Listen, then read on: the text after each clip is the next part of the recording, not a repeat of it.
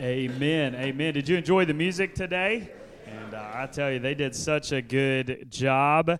And uh, it was good to see Pam and also Spencer up here playing. And uh, that song sounds so beautiful when you add that uh, arrangement to it. And uh, so, such a, a, great, a great song. And uh, some of you have been listening to Christmas music for a long time already. And so, you're going to really enjoy the worship services today, but also in the next couple of the next couple of weeks, and leading into next Sunday as well as it'll be on Christmas Day. And just before we jump into God's Word here in just a moment, I wanted to remind you uh, about just a couple of things. Uh, first off, this Wednesday night, okay, this Wednesday night, I want everybody to make plans to be here for our family Christmas service. In fact, look to your neighbor right now and say, I want to see you there. All right. All right. Now, if if you're wondering if anybody cares or not, if you're coming, the person next to you uh, just told you that they want you there. And so you need to be there. Uh, that's Wednesday night. We're so excited about our family Christmas uh, service. And uh, what I kind of am excited about, I love doing these family services where we can bring the uh, the kiddos into the uh, into the audience here, and they can be a part of the chaos. And uh, I love that. I welcome that. I think we should be a church for that. And uh, and so I want the kids in here a little bit more often. And so this is a time. What I'm envisioning is for um, our children, families being together, grandparents with grandkids and their kids and everything else, and uh, you guys just kind of celebrating the real meaning of Christmas together on Wednesday night. You say, what is that service going to look? Look like? Well, a couple things. Wednesday night, it's going to start at 6:30, all right? 6:30, not 7. I know our adult Bible study usually starts at 7. Uh, it's going to start at 6:30 and we got a ton of things happening. The kids are going to be singing, uh, which I'm really looking forward to. Anytime you get those kids up here, uh, we should come out and support them. Uh, we'll be taking communion as well on Wednesday night. And then we will be singing a couple of songs by candlelight uh, here in the room, and uh, looking forward to that. And uh, and then uh, to top it off, after everything gets done that night, on your way out, we will have hot chocolate and Christmas cookies for you. And uh, so it's just going to be a fun time. We are looking forward to it, and uh, we want everybody to be here. If you're worried if your kid can sit still um, throughout the entire service, don't worry about about it. Just bring them on their way in. They're going to get a little packet, a little gift. Every single kid will get a gift on their way in on Wednesday night. And uh, if you have young ones, it will have something in there that they can uh, kind of be entertained in here. Some of those three and four year olds, so you're a little concerned if they can sit in here for that long, it'll have something for them. So don't let that keep you from coming. Bring them. It's going to be a great great time. And then next Sunday uh, is Christmas Day. It's on a Sunday this year, all right? And uh, so we are going to have one service 10 a.m. like we do now. The only difference is there's not going to be Bible fellowships uh, that morning. And then also the kids, we're not going to have primary or junior church. So your kids will be in here with you uh, for that next week. And so we'll all be back in this room here together. And uh, that gives some of our uh, people that might be out of town, some of our volunteers, a chance to have a little bit of a break. And uh, so I want you to join us. Uh, I know many of you have traditions on Christmas Day. If you can find a little bit of time, come on over here, 10 a.m., be with us, worship with us. Uh, going to be a Christmas service next Sunday uh, morning, and uh, that'll conclude the series that we are in uh, called The Light of the World. Well, if you have your Bible, you can go to Ephesians chapter number 5. Ephesians chapter number 5 here today. And um, as you're turning there, I'll, I'll, remind you we began a brand new uh, series uh, recently, uh, just a Christmas series, taking us all the way through uh, Christmas Day. And uh, the series is called The Light of the World. Can we say that together? The Light of the World. And uh, we say that all the time. In fact, you know, our choir so beautifully saying uh, here today that Jesus is the light of the world. He, he is the light of the entire world. He came to bring to bring light. If you think about it, uh, in darkness we cannot see. Uh, it's gloomy. There's no hope in darkness, but Jesus came to be the light of the world. And if you make that personal, he came to also be the light of the light of your world and the light of my world because we were without hope and we were in darkness. So Jesus came to be born so that he could eventually die so that he could be the light of, of your world. So, over this series, we've been looking at four different words uh, that are taking us in, proving that Jesus has come to bring to bring light uh, into the world. And so today's word is this it's the word love. The word love. Let's say that word together. Love. All right, love. Jesus came because he he loved us. And so, as we look at this word today, the word love, um, I want you to think you know, have you ever wondered? Our culture is obsessed with the word love, aren't they?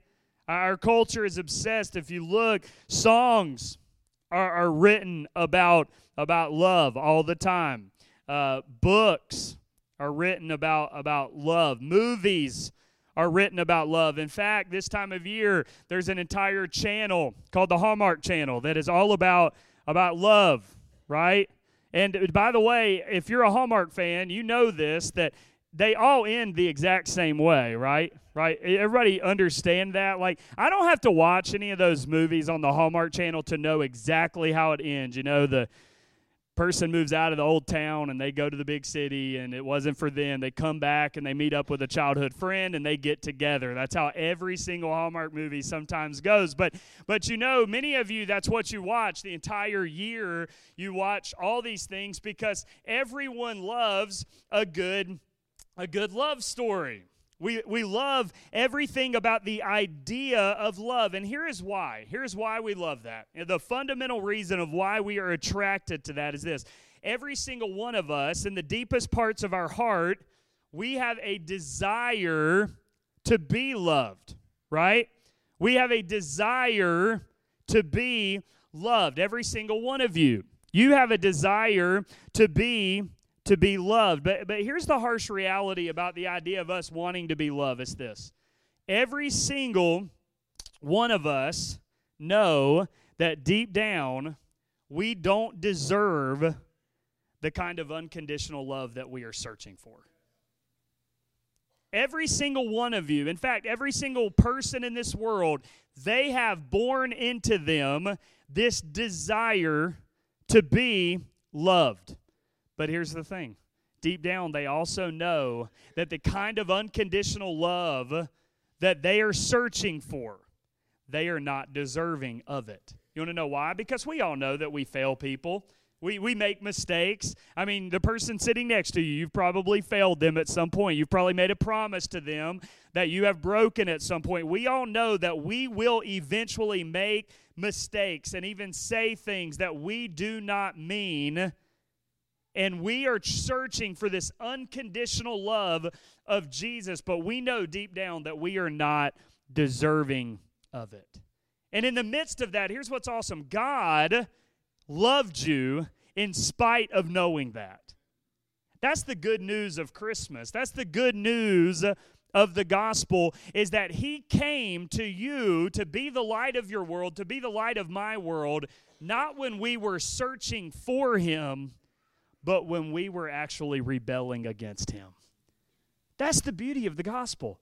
And so Jesus came because he he loved us because he loved us. And we're going to see that here in ephesians chapter number 5 it says this verse 1 we're going to read two verses here today. It says this be ye now he's talking to to christians. He's talking to the church so if you're a child of God here today, you're a born again Christian, you know Jesus as your Savior. He is talking to you. In fact, this was written by the Apostle Paul to a real church, uh, the church at Ephesus, uh, and they were writing directly to them. They were experiencing persecution and they were experiencing all of these problems there in Ephesus. In fact, some of the world had even tried to infiltrate itself into their, their church, and because of that, a lot of the church people had been scattered, you know, throughout the city. And they were fearful, many of them, for their for their life because if you profess to know Jesus, there was a chance you could lose your life for that. Isn't it amazing how we think sometimes we know what persecution looks like? We don't know the half of what they experience because of Jesus. In fact, some persecution like this is all over our world, and you and I, in our American Christianity, we don't have a clue about re- what real persecution looks like. Well, the church of Ephesus was experiencing some of that. And so the Apostle Paul has been spending chapter after chapter after chapter talking to them specifically about what Jesus has done for them. He, reminds them in chapter 2 of who they were before Jesus Christ. And then he tells them that, that Jesus, everything changed in Ephesians chapter 2, verse 4. It talks about how bad we were in verses 1 through 3, the, the sinful nature that you and I, we couldn't run from. It's just a part we were born into. And then in verse 4, it says, But God, who is rich in mercy, wherewith he loved us. Notice he didn't you didn't have to fix up your life in order for him to love you. He loved you just the way you were. Just as broken and messed up as you were, Jesus came because he loved you. And now in here, here in chapter 5, Paul is writing to these Christians and he's telling them, because of the love that you've experienced, be ye now therefore followers of God as dear, dear children. And he says in verse 2 and walk in love as Christ also hath loved us and hath given himself for us an offering and a sacrifice to God for a sweet smelling savor. Notice that the Apostle Paul, he's not telling them to follow and to act like Jesus in the way that he loved people. He doesn't say, do that so that you can be loved by God or so that you can be accepted by God. No, he actually tells us that we should go out and love people because we have already experienced the love of God. You see, you don't go out and love people in order for God to accept you, in order for Him to, to love you. No, you go out of here and you treat people and you love people the way that Jesus loved you because you've already experienced that love. That's what the Apostle Paul is saying. He is saying that you and I should walk in that love. Now, the word follower in verse 1, it, it's where we get the word imitator. It's where we get the word imitator. And, and, so it carries on this idea of mimicking or acting like our Heavenly Father. So, so what Jesus, or what the Apostle Paul rather is saying here, is he's saying this that a follower of Jesus Christ, it could be defined as someone who acts or mimics Jesus in the way that we treat one another. You see, what, what he's getting at is that those who are born again, those who are born into the family of God, you're a Christian, those, those people who are Christ followers should look and act like, like Jesus. That, that's the plan. That, that's how it should work. Now, I'm sorry to say that there's a lot of Christians in our world who, who really don't act like Jesus, right? We've all experienced them from time to time. And I'm sorry on their behalf, but let me tell you this the way that it was designed is when somebody has experienced the love of Jesus, out of that love that they've experienced, they should go out and they should love other people. That's the idea. We should begin to look like our, our heavenly father. It's no different in your family. If you think about your family, uh, you probably look and act like your mom or dad. If you're around me, you would find if you ever spent some time with my, my dad, you would understand me and my dad, we look and we act alike. If you think I'm loud, you wait till my dad walks into a room. You don't understand, like he, he's louder than I am. And a lot of people will say, and they've said this over to me over the years as I've grown up, they'll say things like, uh, Josh, you know, the apple sure doesn't fall far from the tree. Or they'll, they'll see me and they'll hear me talk and they'll say, man, you really get it honestly. Because it's something we should act like, like our, our, our parents.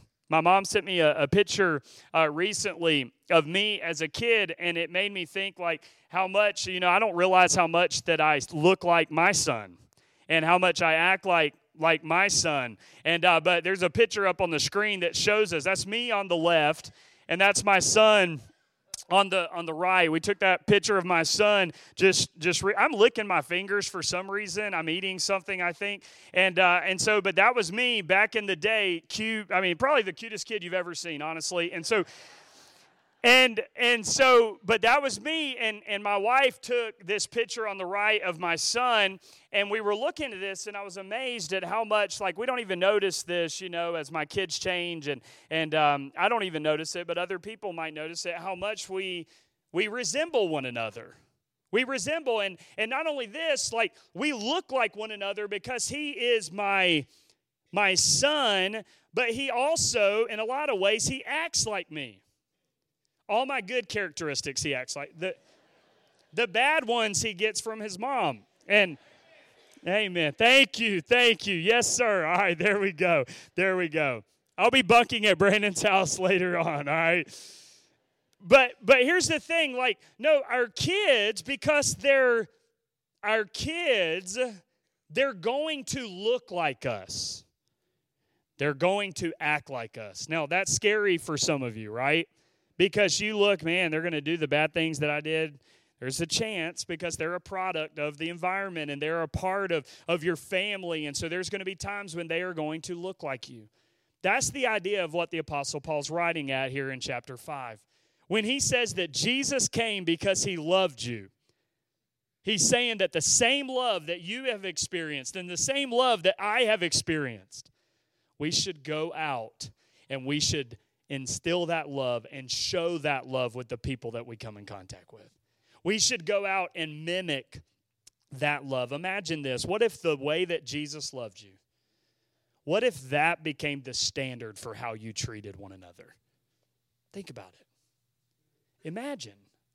Imagine just for a moment if the way that Jesus treated you and how he treated you, why he treated you that way, the nature that he treated you Imagine if that became the standard for how you treated everybody else. I imagine that if that was true, that your relationships would look different. Your attitude would look different. What you believe about people would look different. You'd probably be less judgmental. If Jesus became our standard of loving one another. You see, here's the big idea today followers of Jesus, they will mimic Christ's love and how they treat other people. So when we talk that Jesus came to be the light of the world, that's what we, we sing about and we talk about around this time of year. When we look at that, I want you to understand that the reason Jesus brought light and he lit up your dark world is because in the midst of not being loved, Jesus came and he showed you a love that you have never experienced and a love that you could never receive on your your own. Let's look at that and what that love looks like. The first thing is this. Let's look first at the nature of Christ's love. Let's look at the nature of Jesus Christ's love. If if we're going to mimic and act the way that Jesus has treated us if we're going to do that to other people we have to look at how how did he love us what was the nature of christ's love so, the first thing I want you to see of the nature of Christ's love is this Jesus loved us relentlessly.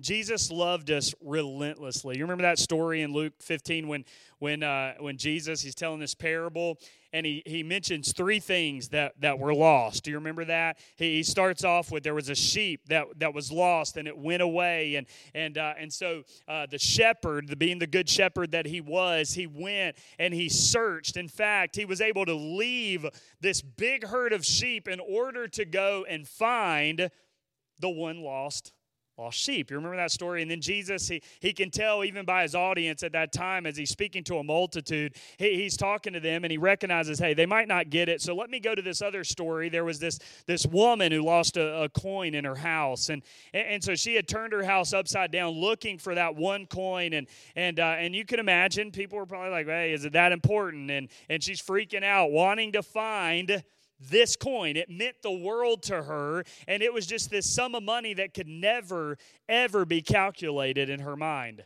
So she's turning the house over just to find that one one coin and and still people, you know, they, they didn't understand really what, what Jesus was trying to get at. And he said, Okay, let me tell you, let me tell you this way. There was a, a man who had two sons. And, and, he had these two sons, and, and one of the sons, you know, stayed, worked with the father. The other son came to him when he was young and said, Hey, dad, really, I don't want to work here, and I just want my inheritance. And what he was essentially saying is, He's like, Dad, you're not worth a whole lot to me alive. You're worth way more to me dead. So I want your inheritance. Can I have your inheritance early so that I can go and live the way that I want to, to live? Jesus is telling this story, and as he's telling this story, you can imagine the tension that, that the people experienced. You can imagine how how they how uneasy they felt. What a terrible son that was. What a terrible son that he wanted to live the way that he wanted to live. His dad had been good to him, and so what did the dad do? The dad grants him his wish. The dad grants him his wish, so he gets the inheritance. He gets all this money and he leaves. He leaves the house. And the one one son's still back doing his thing, working for his dad. His other son leaves, and his dad, I can imagine, looks for him, you know, waiting for him to return. Well, the guy squanders all of his money, loses it all. We know the story; it's a familiar passage, and and so he loses everything. And, and this son, he had nothing else. He's finding himself. He's eating what the pigs eat and living where the pigs lived.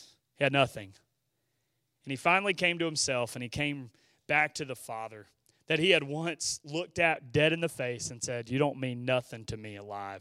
I just want the inheritance and let me go. Thinking he would never see him again. And as he came back, he came back to the father. And it says that the father leaped and ran after the son. Now, think about this. Did the son deserve it? Did he? No. Nobody in here. In fact, if Jesus had to ask the audience that, every single one of them would have been like, no, absolutely not. The Son didn't deserve any of that. But you see, the Father went to the Son when they were not deserving. Does that sound familiar?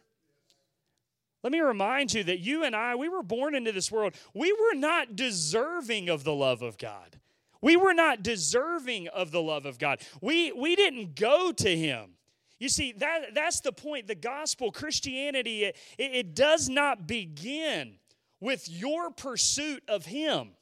We get it wrong so often. Like, you're not going to get to heaven one day you're not going to get to heaven one day, and, and I don't know how all that's going to be. You know, it's left up to mystery. But when you walk into heaven, just say, hey, why are you here? If an angel asks you, why are you here? Listen, here's what's not going to be your answer I'm here because I searched for God, and I went after God, and I did this. No, you see, when you get to heaven, it's not going to be anything that you have done, but everything that He has done for you. You see, that's the message of the gospel.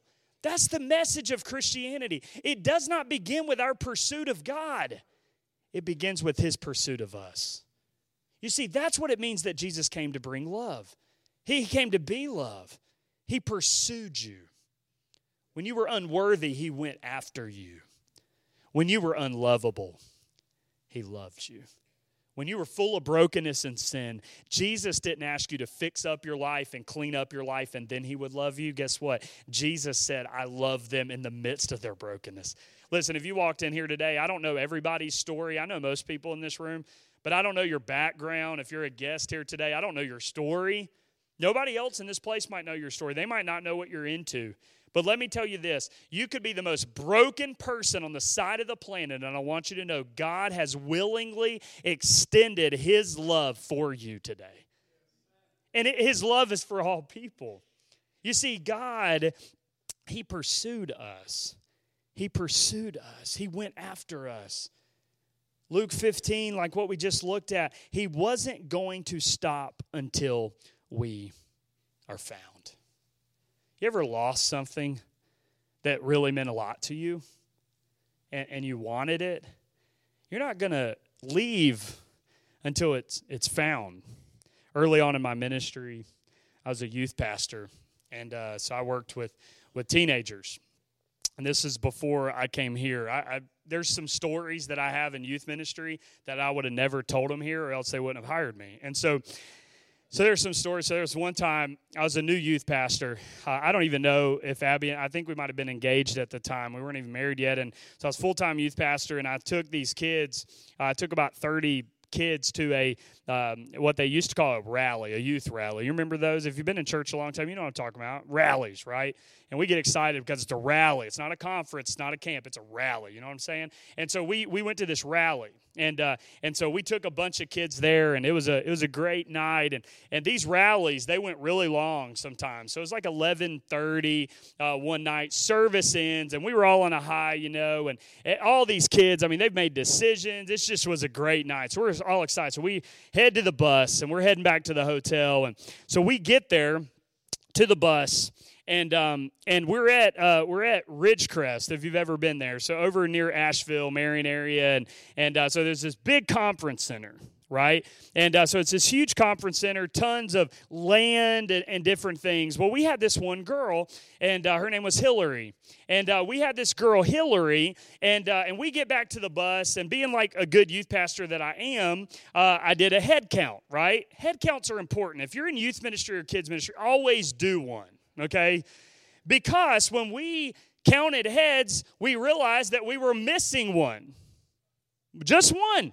Normally they're in twos, but this was one, all right? And, and we couldn't find her. You know, it's late. And, and, so I'm thinking, man, the buses, I mean, people are pulling out of there. I'm like, where on earth did she, did she get on the wrong bus? You know, I'm like, what in the world? And, uh, and so I was like, man, I don't even know what to do. And, and so I, I, go and and uh, and we start looking. Me and another youth leader. I tell all the rest of the kids to stay there. Right, don't leave.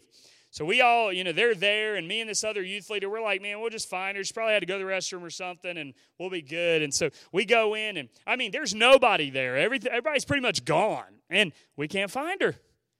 So I was like, my last resort, the last thing that you ever want to do when you're in charge of a group is go up to a security guy and say, hey, listen, we lost one of our kids. Can you get the search teams out and things like that? But we finally got to the point where there was no chance. There was no, I was like, man, we got to, we got to tell somebody. So I went to him and I said, um, I told him that, you know, we were from a different church and just kidding just kidding. I, I was p- placing blame on another church and all this. I was joking. And uh, they didn't find my humor in anything. And so i told them we can't find one of our teenagers can't find him. And so they're like, all right, sir, we got this. You know, he gets on the walkie, and all of a sudden there's all these people chiming in, and I had to describe her and everything else. And I'm like, oh my goodness. Like, I mean, they got the whole place searching for her. And finally we found her in the parking lot looking for where we where we were parked, because there's a huge parking lot and there was all these different parking lots to find. She had wandered into this crazy parking lot. So it took us at the time, I mean, it was like well after midnight when we eventually found her. Okay. I say all that to say, every time I think about this story of God's pursuit for us, I think about that story. Because listen, we'd have, we'd have still been there today if we couldn't find her. Because we were not going to leave that night until she was, was found. Until she was in our group, until she was in our care, we were not going to, to leave that night. And, and here's the thing when we think of that pursuit, that's the way God has pursued you. He has pursued you. He has come to you. When you couldn't get to Him, He came to you. He came in love to you, not because you were deserving of it, but because you were actually doing the opposite and rebelling against Him. But yet, God still loved you in spite of that, that He sent His Son, Jesus, to die for you. You see, Jesus, the nature of Jesus' love is He pursues us relentlessly relentlessly. The scripture has the idea that he's not going to stop until you're found. That's what he wants. If you came into here and you've been rejecting Jesus, let me tell you this receive his free gift of salvation today because he's going to continue to pursue you. The second thing in the Jesus in the nature of Jesus' love is this. He not only loved us and pursued us relentlessly, he he loved us sacrificially. He loved us sacrificially. We all know the scripture, John 3 16, for God so loved the world that he gave his only begotten Son, that whosoever believeth in him should not perish but have everlasting life. You know that word, we've heard it, the word love. It's the agape usage of the word love. It's the highest form of the word love, and that it embraces this deep and, and even profound sacrificial love. And here's what's interesting about the agape form of love it embraces this, this sacrificial form of love, and it goes even further to where it is given to people who genuinely do not deserve it. In other words, the agape form of the word love is that it is extended to you and is extended to me by God the Father through Jesus the Son, and it's extended to us, and it's something that, that can't be earned it's just freely offered. You see, when it says that, we, we know that verse. For God so loved the world. Everybody in here can probably quote that verse. I want you to think about this that, that God sent Jesus because he loved you in an agape sacrificial way, and there is nothing that you can do to earn his love. It's just freely offered to you. You see, Jesus, he loved us sacrificially. In fact, he sacrificed everything for you to have everything. You ever think about that? Jesus, he sacrificed it all. He gave his very life so that you could actually have eternal life. That's the message of the gospel. You see, Jesus, he, he relentlessly pursued us, but he loved us sacrificially. And what Paul is saying is he's saying this the same way that Jesus loved us, we should love other people. We should sacrifice for one another.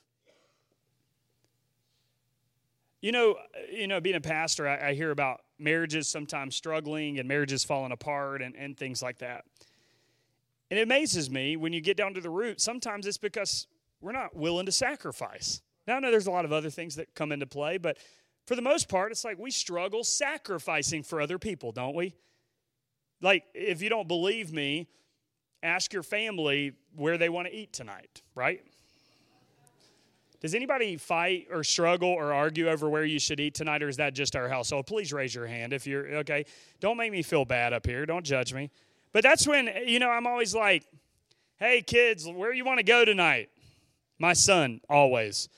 It's either McDonald's Oh, Lord, help us.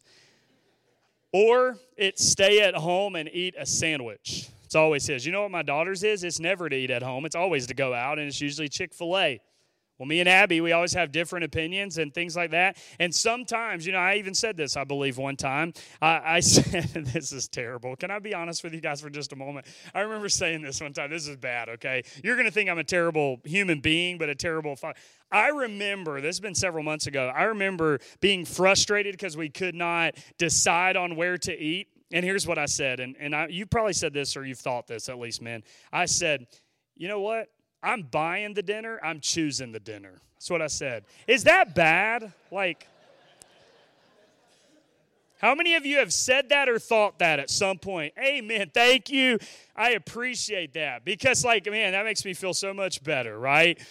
But listen, we struggle in just the little things of sacrificing for we don't like to ever put other people before ourselves because we are born with this sinful fleshly nature that wants what we want when we want it. That's how you were born. That's how I was born. And, and so Jesus, He came not so that He could be served and, and not for any other reason. He came and sacrificed it all. He gave up everything so that you and I could have everything we ever need in the person of Jesus. You see, the nature of Jesus' love is that he relentlessly pursues us. He sacrificed for us, but he also loved us unconditionally. You, you, see, here's what that means. We say that a lot that Jesus' love, it's unconditional. I want you to really grasp this because this is so true. His love for us, it, it's not based on your performance for him. Let me say that again. His love for you and for me, it's not based on, on your performance for him. Now, now, this does not, I want to say this up front, this doesn't give you a license to sin. I want you to understand that. It, it doesn't mean that if my performance doesn't change the way God feels about me and it doesn't change the way God loves me, it doesn't just give me a license to go out and do whatever I want. But but here's what it does is is Jesus when you've experienced his love, when when you've accepted and received his free gift of salvation that was because of his love for you, when you receive that, he comes in and he fundamentally changes who you are at the core. And when that happens, the natural tendency now shifts to where we, yes, there's a war, but yes, now we have the ability within us to treat people the way that we have been treated. That's not, that's not because of anything you have done. That's just the righteousness of Jesus Christ that was, that was placed into your life at salvation. It's not because of you, it's because of now who lives inside of you. But Jesus' love was unconditional. That means that, that there is absolutely nothing, and this, this takes a lot of weight off of you. So if you came in here with a burden, I want you to listen to this. There is nothing that you can do today that's going to make you that makes God love you any less than he does right now. Nothing. Say, what if I go out of here and I lose my cool with my family? Guess what? God's love for you stays the exact same. What if I go out of here and I yell at the driver who cut me off. God's love for you stays the same. What if you say something that you regret today? God's love stays the same. There's nothing, because it's not based on your performance, it's unconditional. It's not based on your performance. It's not based on how well you did that day will determine if God loves you or if he if he doesn't.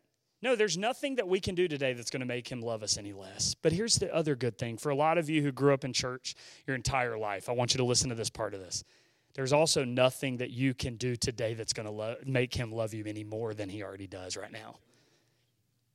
So if you're like me and you grew up in church and, and you're like, man, I got to do every single thing, listen, that's not going to change the way he feels about you. You see, we don't do good things and good deeds and, and try to live for Him. We don't do any of that so that He will love us. We do all of those things because we've already experienced His love. In other words, it is actually coming from that new life that we experience. That's where it's coming from. It's not in order to gain anything more. You see, that's the nature of Jesus Christ's love for you. He loved you sacrificially, He loved you unconditionally, and He relentlessly pursued you. Is that the way? When Paul says you should walk in the way that He has loved you, is that the way that you love other people? Say, absolutely not. I don't sacrifice for anybody then you're not loving the way that Jesus loved you. If you if you're in here and your love is conditional, hey, if that person, you know, that old saying, if they scratch my back, you know, it's kind of a weird saying if you ask me, but if they scratch my back, I'll scratch theirs, kind of that business idea or whatever. That's not the way that Jesus loved us. That's that's not the way that he has treated you or me. And then are you relentlessly pursuing people? Think about it. Jesus he pursues us. Some of us aren't willing to go across the street for somebody's soul. Think about that. And yet, Jesus, he wasn't going to stop until we accepted him. That's the nature of Christ's love. Let's look quickly the attitudes of Christ's love. First, Jesus' love, when you see in, in verse 2 uh, of Ephesians 5, back to our text, it says, And walk in love, as Christ also hath loved us, and hath given himself for, for us an offering. That's a collective term. That's more than just the Apostle Paul. No, that's, that's the Gentile believers and the Jewish believers. That, that now, because of Jesus' death, burial, and resurrection, the gospel is now for all people. It's for everybody. It's for you here today. It's for us. And so that shows me something about, about God's love, the attitude of his love. I want you to understand this that, that Jesus' love was it was unbiased. Isn't that good? That, that Jesus' love, it was not based on the family that you grew up in.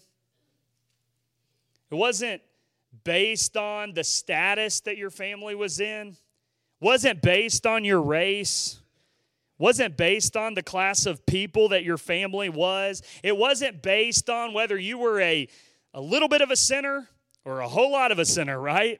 It wasn't based on that. Why? Because Jesus' love, it was, it was unbiased. It was unbiased. No, it was for everyone. For God so loved the whole world, everybody.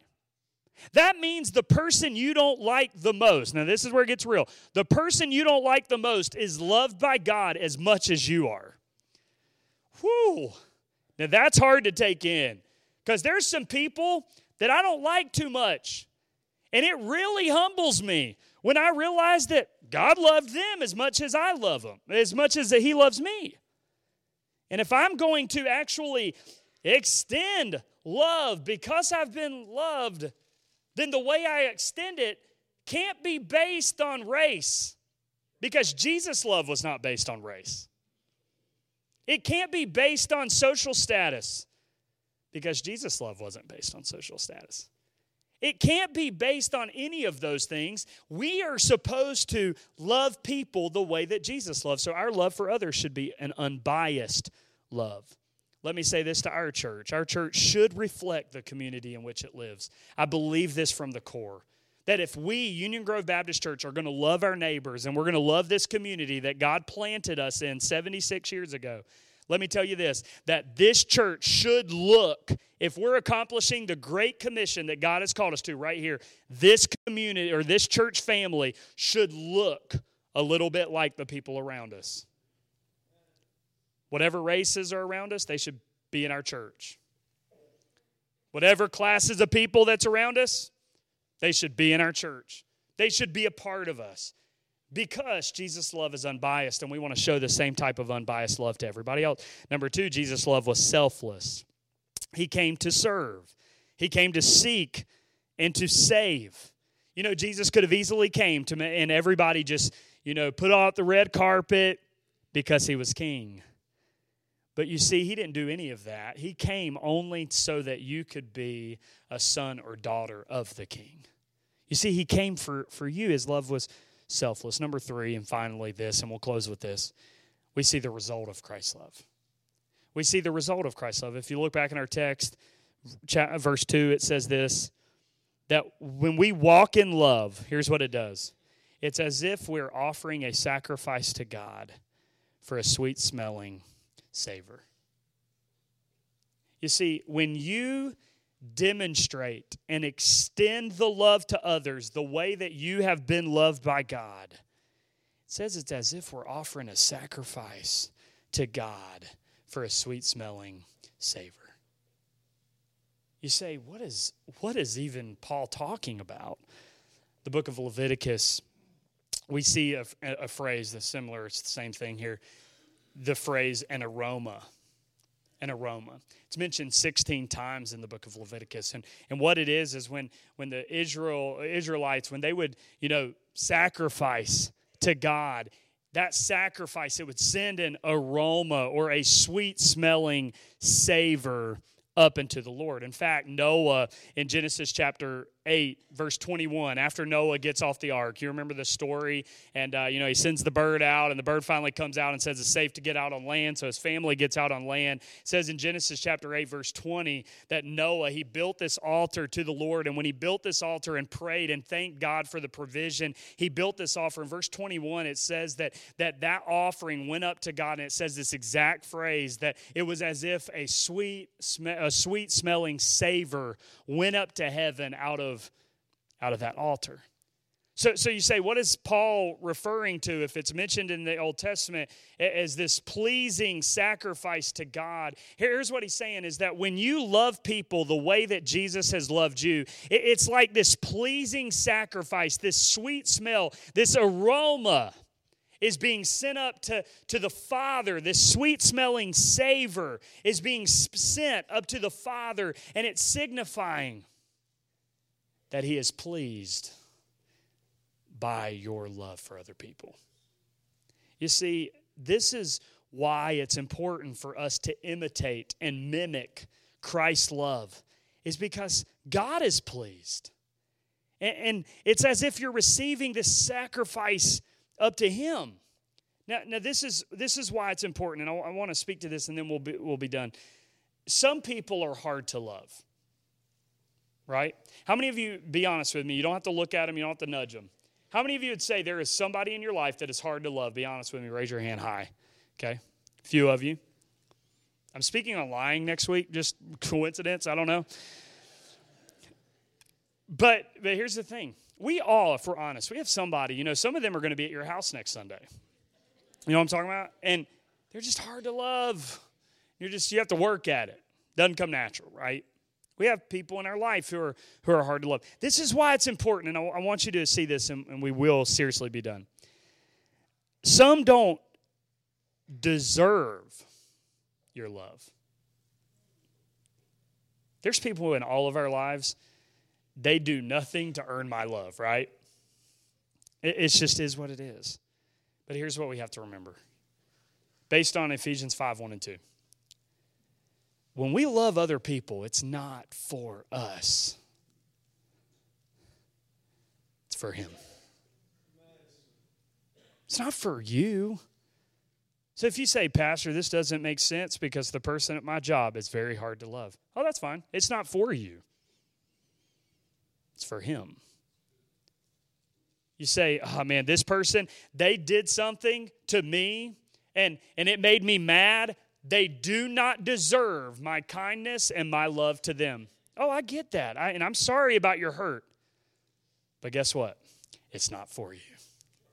When you love other people the way Jesus loved you, it's going to cross those lines and it's actually going to go to the people who are the least deserving of your love, those who don't deserve it. It's going to cross all of those lines and it is going to reach them because that's what God did for you. See, you weren't deserving of it. You were that person. When, as many of you raised your hand a second ago, I have somebody in my life that's hard to love. You were that person. it's who you were before Jesus. You don't believe me? Read Ephesians chapter 2, 1 through 3. It'll blow your mind at who you once were. Some of you might be in that state right now.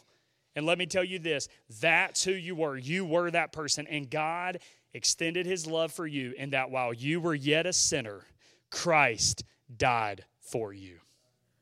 So Paul's saying this. He's saying that love, that selfless, sacrificial, unconditional love that you've experienced, he says, walk in love the way Christ has loved you.